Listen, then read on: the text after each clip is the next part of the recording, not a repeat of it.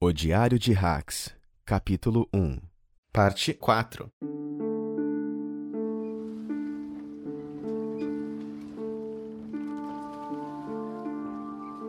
Depois que Língua Afiada cansou de mostrar o dedo para o mar, onde estava o navio escuridão, ele se virou para mim e começou a gargalhar. Acabamos com aqueles porcos do mar que se intitulavam piratas, disse Língua Afiada, enquanto acendia um cigarro caseiro que tirou de dentro do seu bolso.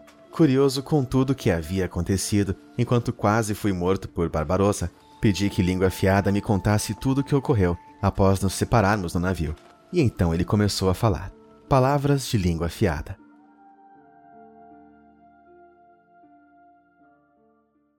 Logo ao chegar ao convés com as três pistolas, eu já descarreguei a primeira com um tiro a queima-roupa em um pirata que passou correndo desavisado, indo em direção à cozinha. Foi ali que eu entreguei a minha localidade, e o restante dos patifes me viram e a troca de tiros começou. Eu usei o pirata morto como escudo humano e corri para um amontoado de barris e sacos para usar como cobertura e comecei o sapeco. Primeiro abate foi com um tiro certeiro em alguém que estava tentando se aproximar de onde eu estava, e logo uma onda de chumbo cortando o ar e perfurando a madeira passou sobre minha cabeça. Alguns barris foram perfurados e acabei tomando um banho de rum. Aproveitei para dar uma golada enquanto recarregava as duas armas, usando a munição do corpo que usei como escudo.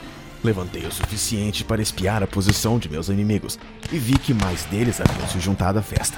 Mais dois tiros, mais dois mortos.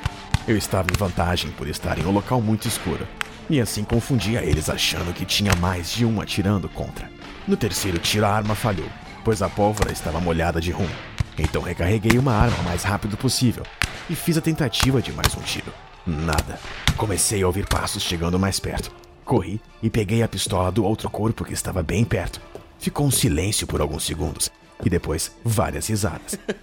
Essa parte eu acho que língua afiada mentiu. Foi então que eu escutei. Hahaha, você está sozinho e nós somos muitos. O que pode fazer? Quando vi, tinha mais ou menos 30 homens apontando suas armas em minha direção. E como se fosse uma pluma no ar, eu pulei, rodopiei e dancei. Me esquivei de cada tiro que vinha em minha direção. Quando dei por mim, estava ao lado de um canhão, que por minha sorte estava carregado. Com muita força e agilidade, apontei o canhão na direção deles e, usando meu último tiro como pavio, derrubei a maioria deles. O tiro do canhão acabou arrebentando grande parte do convés. Tinha madeira e destroços para todo lado. No meio daquela fumaça e bagunça, aproveitei e avancei para o próximo canhão. Demorei um pouco mais para fazer esse outro funcionar. Minha sorte é que o primeiro disparo tinha deixado a maioria deles desnorteados no chão. Depois do segundo disparo, aproveitei e avancei nos homens que ainda estavam vivos, e aproveitando que estavam atordoados, acabei com eles usando minha espada. Alguns até tentaram resistir e lutar, mas nunca teriam chances contra minha pessoa. Quando vi, meu sobretudo estava parecendo uma peneira de tantos furos. Não me contive e tive que destruir aquele navio. Foi aí que apontei o terceiro e último canhão para atirar.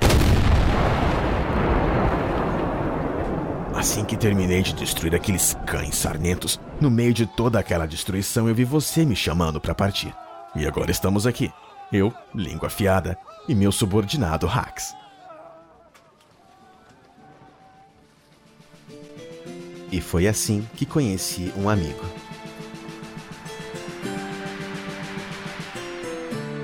Uma produção Fliperama de Boteco e Nova Estúdios.